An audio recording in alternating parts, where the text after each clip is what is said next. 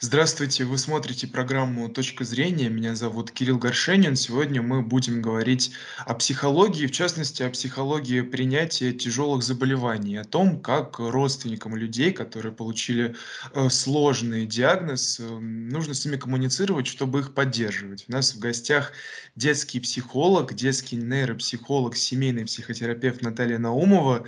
Наталья Николаевна, здравствуйте. Спасибо большое, что согласились дать нам интервью. Для начала хотел бы вас спросить, вот какие заболевания или, может быть, э, группы заболеваний вызывают наибольшие сложности с точки зрения именно принятия диагноза? А, добрый день. А, спасибо, что пригласили. А, но, конечно же, наибольшая сложность именно принятия а, диагноз, который неизлечим, да, или большой риск того, что исход будет летальный. Вот эти заболевания, да, то есть рак а, и аналогичные заболевания такой сложности, они, конечно же, а, наиболее страшны и опасны для человека. И, соответственно, родственникам сложно принять, и больному сложно свыкнуться с тем, что все, да, пошел обратный отчет. Мгм. Мгм. Наталья Николаевна, перед тем, как мы более подробно будем говорить, собственно, о самой поддержке э, больных, хотел бы спросить ваше мнение, как вы считаете, нужно ли говорить больному о его диагнозе в случае, если он э, неизлечимый, например? Потому что, как мы знаем, многие могут очень по-разному реагировать. Кто-то может, наоборот, собраться и вот прожить там, условно, свой последний год э, на полную катушку, а кто-то наоборот из-за того, что вот получает такую информацию, в итоге, ну, теряет этот год. Однозначно, конечно же, ответ не может, да. И родственники всегда знают, а, особенности, да, восприятия человека. Если, а, есть случаи, когда человеку действительно, если сказать информацию, то он начнет бороться, начнет что-то предпринимать. В таком случае стоит, а, раскрыть, да, и сообщить человеку о том, что с ним происходит и для чего, собственно, ему необходимо сейчас мобилизироваться и постараться изо всех сил принять, а, участие в лечении, да, постараться для себя. А есть люди, которые, напротив, если они узнают, они попадут в паническое состояние и не тем не смогут справляться, да. Таким, соответственно, а, людям лучше не рассказывать, да, если есть такая возможность. Э, каким образом родственникам или близким людям, в каком объеме им нужно взаимодействовать с, э, близким человеком вот на этапе именно постановки диагноза? А, очень важно, чтобы близкие родственники все-таки были рядом, да, помогали человеку справиться. А, на мой взгляд, наиболее гуманно все-таки сначала информацию сообщить близким родственникам и э, потом подготавливать плавно пациента для того, чтобы он знал. Все-таки взрослым людям важно знать свой диагноз, важно знать всю правду про свое состояние. А в противном случае просто будет высокая тревога, да, просто когда родственники знают, а пациент не знает, то, соответственно, какие-то взгляды и непонятная тревога, и тогда человек чувствует, что как будто бы его обманывают, да, и вот вот а, ощущение обмана- это тоже, конечно же, очень, а, а, действует на нервную систему, потому что человек не понимает, может ли он доверять своим родственникам, да.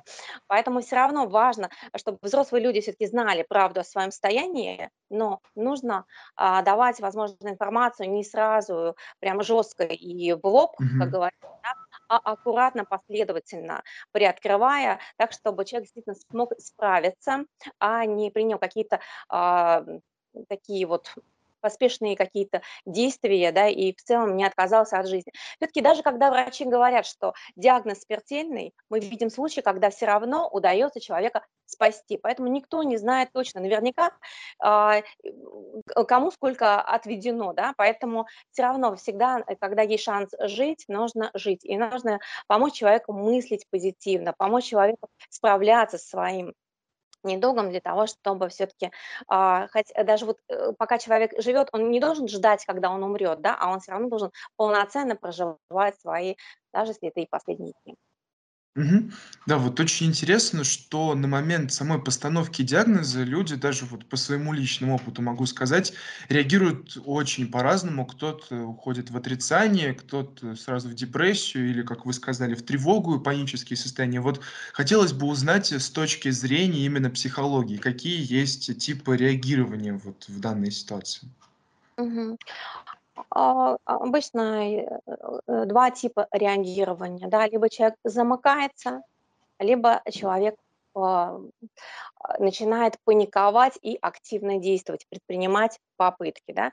Э, какие-то вот, чтобы хоть что-то сделать, чтобы собрать информацию, да. И вот, а, чтобы вот, ну, то есть вот есть люди, которые, э, а, активно, э, действуют, да, то есть они начинают активно стараться выжить, активно, например, а, ну, найти способ, как справиться с этой ситуацией. Иногда они ищут ее, эту информацию и успокаиваются, но зачастую они еще больше расстраиваются, еще больше переходят панику и, соответственно, да, тут могут быть э, всякие различные, эмоциональные всплески, и таким людям, конечно, нужна помощь. И другой вариант: люди могут замыкаться, и кажется, как будто бы их вообще не тревожит эта ситуация, но внутри всё бушует, они всё равно переживают. И в любом случае, и в первом, втором случае реагирования всё равно человеку необходима поддержка близких, принятие и, а, отсутствие каких-либо четких таких директивных советов, потому что эти советы, они Мгм. Подкашивают человека. Мгм. А всё-таки эта по поддержка, она какой должна быть? Поддержка должна быть, а, в виде принятия, да. То есть мы должны, а, сказать своему близкому, что: "Я тебя слышу, я готов тебя выслушать, я готов" э, ни в коем случае не надо обвинять человека, говорить, что он как-то неправильно жил, раз он так заболел, да, потому что разные бывают заболевания, а, да. А, вот, а, и ни в ко ни в коем случае не нужно давить на чувство вины, а нужно сказать: "Я тебя слышу, расскажи мне, как ты себя чувствуешь, поделись со мной, если хочешь со мной поделиться". Да, то есть мы всё равно всё время оставляем возможность молчать либо говорить, как человеку лучше, да. Как правило, людям лучше излить душу, но не всегда они готовы, а, всем прям раскрыться, да, и поэтому нужно дать возможность, а, сказать, что понимаю, принимаю тебя, да, и обнять, вместе поплакать, если вот есть такая ситуация, когда необходимо это поплакать. И, э, просто сказать, что я рядом, я всегда тебе помогу, я всегда буду рядом, и я тя ни ни в коем случае не брошу. Вот это вот ощущение, что рядом есть сильное плечо, да, а, даёт человеку спокойствие, такое же спокойствие, которое было, а, когда человек только-только родился, и рядом была мама, которая заботилась, да, и тогда человек чувствует, что всё, в любом случае я не один, и я справлюсь, да. Когда рядом есть друзья, когда рядом есть надежные родственники, тогда намного легче справляться. И Мгм. тогда ради кого стараться и ради для кого выживать, да, ради для кого терпеть боль, превозмогать все эти недуги, да, и бороться с болезнью. А как поступать в том случае, если больной полностью отказывается от поддержки? Он, например, говорит, что она ему не нужна. Не надо тогда навязывать, нужно просто сказать, что мы рядом, мы тебя любим, ты нам очень нужен, и если ты захочешь с нами поговорить, то мы э, поговорим. Но если ты хочешь, чтобы мы молчали, мы будем молчать, потому что, ну, м мы хотим тебе помочь, а не навредить, да. Потому что иногда людям действительно нужно помолчать, потому что иногда люди, когда говорят, они чувствуют себя слабыми, что их кто-то жалеет, и тогда они чувствуют себя, особенно мужчины в возрасте, да, они чувствуют себя очень слабыми и беспомощными, начинают плакать, и это их, а, напротив, подкашивает. Им хочется, наоборот, помолчать, потерпеть, подумать, а позже, возможно, там 2-3 слова сказать по ситуации. Это право каждого человека, да, и нам важно слышать, какая поддержка нужна, и именно такую поддержку давать. Не такую, какую нам каждому хочется дать, да, а ту, которую действительно, а, есть потребность получить. Поэтому по запросу да. Что нужно, мы спрашиваем: "Как ты хочешь? Можно тебя обнять? Можно с тобой рядом посидеть? А, хочешь, мы поговорим? Можно я рядом побуду, и мы помолчим?" Да, то есть мы спрашиваем, а дальше нам уже, а, наш болеющий, да, родственник говорит, что конкретно ему требуется, и требуется ли вообще. Человек может вполне захотеть и побыть один, и он имеет на это полное право, не стоит ему в этом отказывать. Наталья Николаевна, хочу с вами обсудить вот 1 пример. Я даже знаю, людей, которые с этим столкнулись. Вообще вопрос поддержки и участия родственников, когда есть такие серьезные диагнозы, он действительно очень сложный и неоднозначный. Вот, конечно, правильно говорить, что помощь по запросу, помощь ненавязчивая- это правильный вариант. Но вот, допустим, если у человека человеку поставили диагноз, он замыкается в себе, проходит какой-то процесс принятия и, проходя этот процесс, он отказывается от лечения, таким образом теряя время. Ну, то есть родственники видят, что происходит что-то совсем не то. Или он, например, уходит в какую-нибудь, гомеопатическую медицину. Ну, вот вот что-то такое происходит, когда он теряет время, и другие со стороны видят, как бы понимают, как ему лучше было бы поступить.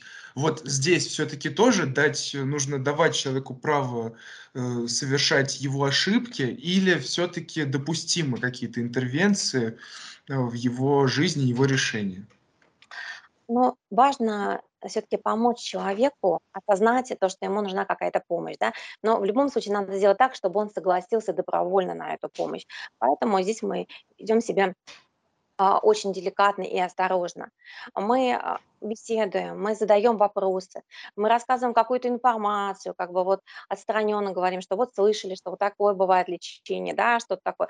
И спрашиваем: "А как ты думаешь, а подходит ли тебе такое лечение? А как бы ты отнесся бы к такому лечению?" Да, то есть мы разговариваем, задаем вопросы и позволяем человеку получить больше информации, но при этом не почувствовать, что на него оказывается какое-либо давление. А то есть мы пришли с помощью, мы рассказываем, вместе обсуждаем, вместе думаем, но не говорим, что мы сейчас тебе введем это лекарство, да. Мы просто рассказываем, а дальше человек уже думает, включает это сознание и, э, дальше а, принимает уже какое-то решение. И нам очень важно человеку замкнутому говорить о своей любви и о том, какой он большая ценность. Потому что замкнутые люди, они всё время чувствуют, как будто бы они никому не нужны, и поэтому они замыкаются, что им страшно миру сообщить о своей боли.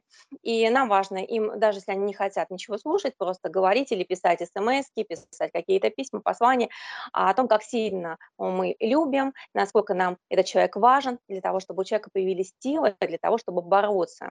А, и дальше мы, конечно же, подсказываем, какие бы лечения, какие направления наиболее эффективны, но очень аккуратно и помогаем человеку, а, почувствовать, что он сам принял это решение, что он сам это придумал. То есть мы, э, говорим различные факты, а уже человек сам, по сути, да, отвечая на вопросы, приходит к выводу, что действительно ему это лечение подходит. Тогда все упрямцы э, сами выбирают правильное направление, и они чувствуют, что они сами это придумали, это их проект, они лидеры в этом направлении, и они поставили перед собой цель, и они как раз чётко к ней идут.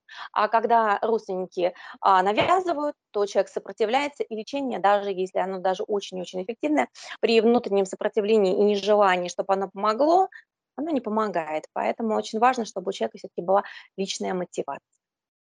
М, да, спасибо большое, что проговорили этот момент. Э, но вс всё-таки, может быть, вы со мной согласитесь, но вот эта навязчивая помощь, она всё-таки исходит из мотивации, из каких-то потребностей человека, который эту помощь навязывает. Вот, в таком случае мне бы хотелось также с вами проговорить и вот процесс принятия родств у у родственников. То есть поговорить не о самих больных, а о том, как вот самому принять эту ситуацию, как проработать её таким образом, чтобы не сделать ещё хуже человеку, который так в сложной ситуации.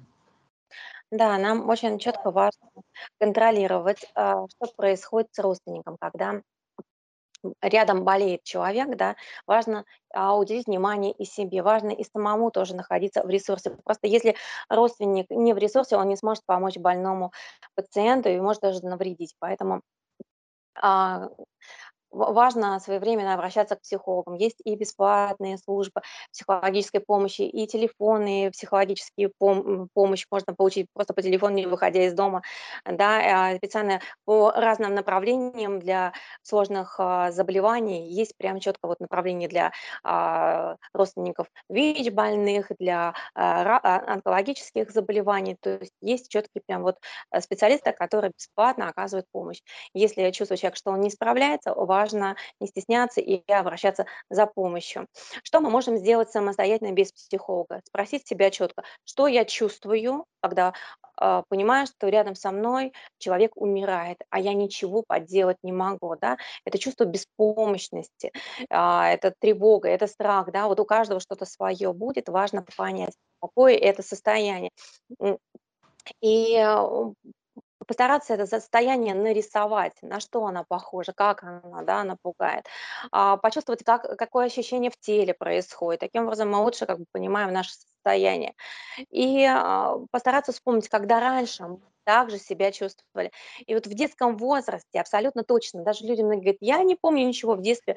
Но если потихонечку повспоминать, то, а, мы увидим, что у такое же чувство аналогично, может быть, меньшей интенсивности, а оно присутствовало на протяжении всей жизни, и оно для чего-то нужно, да. И, как правило, там именно идет, а, что-то такое, связанное с самим собой. И здесь нужно себя пожалеть, поддержать, похвалить себя и помочь себе набраться сил для того, чтобы действовать дальше чтобы просто, не решая свои внутренние проблемы, пытаться помогать другому. Так помощь не осуществляется, так ничего не получится. А, поэтому, а, на самом деле все на земле, да, когда-нибудь умрут. Такая уж она жизнь у нас. И здесь, а, важно именно стараться получать удовольствие от жизни, а не бояться смерти. А, важно именно сфокусироваться на том, что мы сейчас живем, и это здорово. И каждый день важно воспринимать как чудо, как счастье, да, стараться ставить перед собой цели, маленькие цельки, достигать их каждый день, да, и ценить это время, а, и не бояться того, что в какой-то момент что-то как-то по-другому будет. Ну, просто есть такая периодичность, и э, просто смириться с тем, что да, есть вот, э, ну, такой вот, э, э, та- так мы живем, да, э, все, кто живут на Земле, когда-нибудь они умрут. Как бы это грустно ни звучало, это данность, и важно эту данность принять и позволить себе быть сегодня уже ценным, востребованным, оказывать помощь другим людям, тогда, соответственно, не будет состояния беспомощности. Когда мы помогаем, то мы становимся значимыми, мы себя уважаем, нас люди ценят, да, и поэтому всегда есть рядом люди, которым необходима помощь, и нам ее необходимо осуществлять для того, чтобы чувствовать себя сильным. А, и мы вот нарисовали рисунок, поняли, откуда у нас такое чувство идет, да, а, и спросили себя, хотим ли мы так себя чувствовать. Если да, побудем в этом состоянии еще. Если нет, то подумаем, каким образом уничтожить этот рисунок и уничтожить вместе с ним это чувство, и нарисуем, как мы хотим себя чувствовать, какими ресурсами хотим обладать, да, хотим быть смелыми, а, счастливыми, радостными, да, а, сильными и так далее. Нарисовали себе этот рисунок ресурсами, прочувствовали это всё и заполнили, э, себя там, где у нас был страх, э, там, где у нас была неуверенность, да, наполнились именно самыми сильными чувствами. Вот когда мы уже в ресурсе и когда мы, а, чувствуем себя в мы тогда действительно можем, а, помочь своему родственнику. Э, и зачастую действительно люди, когда внутренне уверены, что все будет хорошо, действительно все становится хорошо и все налаживается. И, э, даже самые-самые неизлечимые болезни, при том, что рядом, а, много позитивных людей, они поддерживают родственника, и родственник тоже умеет мыслить позитивно, а, человек может и выздороветь. И очень, ну, нечастый, конечно, случай, но бывает, и врачи удивляются, что неизлечимый случай был, но настолько сильное а, желание человека жить, что он справляется, да, и потом еще живет много лет. Поэтому важно не сдаваться. Мгм. Да, и мне кажется очень важным затронуть и другой вопрос морально-нравственной категории. Когда я готовился к нашей беседе, я вот, в частности, читал, м, интервью родственников больных раком. И в этих текстах шла речь о том, что что родственникам больных зачастую бывает еще сложнее, чем самим больным. Вот что под этим имеется в виду? Иногда так вот, к сожалению, получается, что больной родственник, он уходит в депрессию или в какие-то другие тяжелые состояния и как бы забирает, э, вот в эти состояния вместе с собой и своих окружающих. Начинает заниматься энергетическим вампиризмом или какими-то, манипуляциями на чувстве вины, на чувстве, там, обиды и так далее.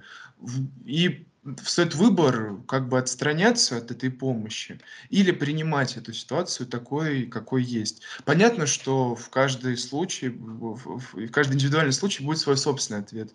Но всё-таки, как вот с чего начинать эти размышления? Что делать, если вот получилось так, что больной родственник, э, манипулирует и ухудшает заметно качество жизни своих близких? А когда уже близкие чувствуют, что родственник переходит все границы, действительно такое бывает, когда болеющий человек чувствует, что настолько он большая значимость, что все возле него прыгают, то он уже привыкает, что все должно происходить молниеносно, да, любой его каприз должен осуществляться тут же, но человек может болеть много лет, а у людей тоже идет жизнь, и им тоже надо делать свои дела, и они не могут а, полностью свою жизнь, да, поработиться и быть вот. То есть когда человек перебарщивает, а, тогда важно четко для себя сказать, что а, я могу помочь ровно столько, сколько могу, сколько считаю необходимым. Там, где человек уже нарушает все границы дозволенного, а, это недопустимо, да, и здесь нужно просто остановиться. А, и мы четко родственнику говорим, что да, ты болеешь, но ты тоже человек, и ты должен ну, обратить внимание, что происходит с тобой. А каждый сам борется за свое состояние, каждый выбирает себе настроение. И а, родственник, он в любом случае не раб. И если он чувствует, что больной пациент а, слишком, слишком перебарщивает, значит, мы уменьшаем количество времени вместе. А, можно взять сиделку, да, для того, чтобы больше занимался э, посторонний человек, потому что именно к близким родственникам а, у больных, как правило, много обид накопилось. Да? И ведь известно, что а, отделение онкологически больных называется отделением обиженных людей, да, что именно а, обиды, они формируют какие-либо новообразования опухоли. Поэтому тут необходима именно психотерапия больного пациента, да, и возможность его, п ему помочь отпустить обиды, да, справиться с этими обидами для того, чтобы а, иметь возможность последние свои годы жить счастливо, да, чувствовать, насколько это возможно, насколько это позволяет, конечно, и физическое состояние, боли бывают сильные, но и, по крайней мере, получить удовольствие от жизни, а не доживать последние дни. А, И родственникам в любом случае надо жить тоже и а, быть счастливыми, и для этого, соответственно, можно уделить небольшое количество времени для того, чтобы провести своим а, пожилым или там больным родственникам, да, которому тяжело сейчас, и но который очень капризно, столько, сколько времени мы можем себе позволить сохранять спокойствие и поддерживать. Но когда мы чувствуем, что мы уже раздражаемся, устаем, значит, здесь уже лучше брать а, посторонних людей, да, сиделок, для того, чтобы они помогли справляться, потому что в противном случае мы и, не, и помочь не сможем другому человеку, и себе тоже испортим здоровье, да, то есть тут тоже нужно соблюдать вот это вот а, следить и не только э, за состоянием других, не только бежать и спасать всех, но помнить и о себе, о себе тоже нужно заботиться и себя тоже наполнять радостью. А, Очень часто родственники боятся даже смеяться, потому что у них кто-то болеет, да, и за счет этого они загоняют себя просто в тупик. Очень важно все равно получить удовольствие, радовать себя, делать себе приятные подарки, а, радовать себя вкусной едой, какими-то э, приятными вещами, поездками и так далее. Все равно необходимо продолжать жить и радоваться, потому что когда человек радуется, когда ему интересно жить, и он живет искрой, то он, соответственно, может этим же сво своей добротой, теплотой делиться и с окружающими, да, и, ам, только все выиграют. Мгм. Да, наше время уже по почти подошло к концу, но я очень хочу с вами проговорить еще один момент. Мы уже его, кратко коснулись в начале, но, э, хочется и с другой аспект его рассмотреть. Э, если так получилось, что человек, э, допустим, отказывается от лечения, это уже мы говорим не про стадию принятия, а про его осознанное лечение. Это так называемая добровольная эвтаназия или как-то так это называется. Э, хорошо, он это решение принял. А как, другим его окружающим, любящим его людям, в свою очередь, принять его решение не пользоваться помощью? А, мы сначала делаем все возможное для того, чтобы помочь человеку, да. А, а, общаемся, помогаем, поддерживаем, приглашаем, специалистов, психологов и так далее, да. Ничего не помогло. Человек решил четко и окончательно, что все у него больше нету сил, он отказывается бороться. Родственникам, всё, что остается, только лишь принять как данность. Это очень тяжело, но важно именно, уважать, да, решение своего родственника. И поэтому а, принять как данность, да. И все равно мы любим человека, и все равно мы заботимся о нем. Но вот у вот у него на сегодняшний день вот такое решение. Но важно понимать, что завтра решение может измениться. Иногда родственники именно хотят испытать, м, на прочность своих, а, родственников и проверить, насколько они действительно готовы бороться за человека, да, а иногда действительно человек сильно очень устал. Вот. И нам важно э, просто оставаться людьми, быть рядом, поддерживать, а, быть вместе до конца, да, помогать, насколько есть силы. И, а, если мы внутренне не справляемся, то это уже наша психологическая проблема. И здесь необходимо просто оказать себе помощь и помочь себе разобраться, почему мы не можем отпустить, да, почему мы не можем справиться с тем, что, а, кто-то другой имеет право на собственное решение.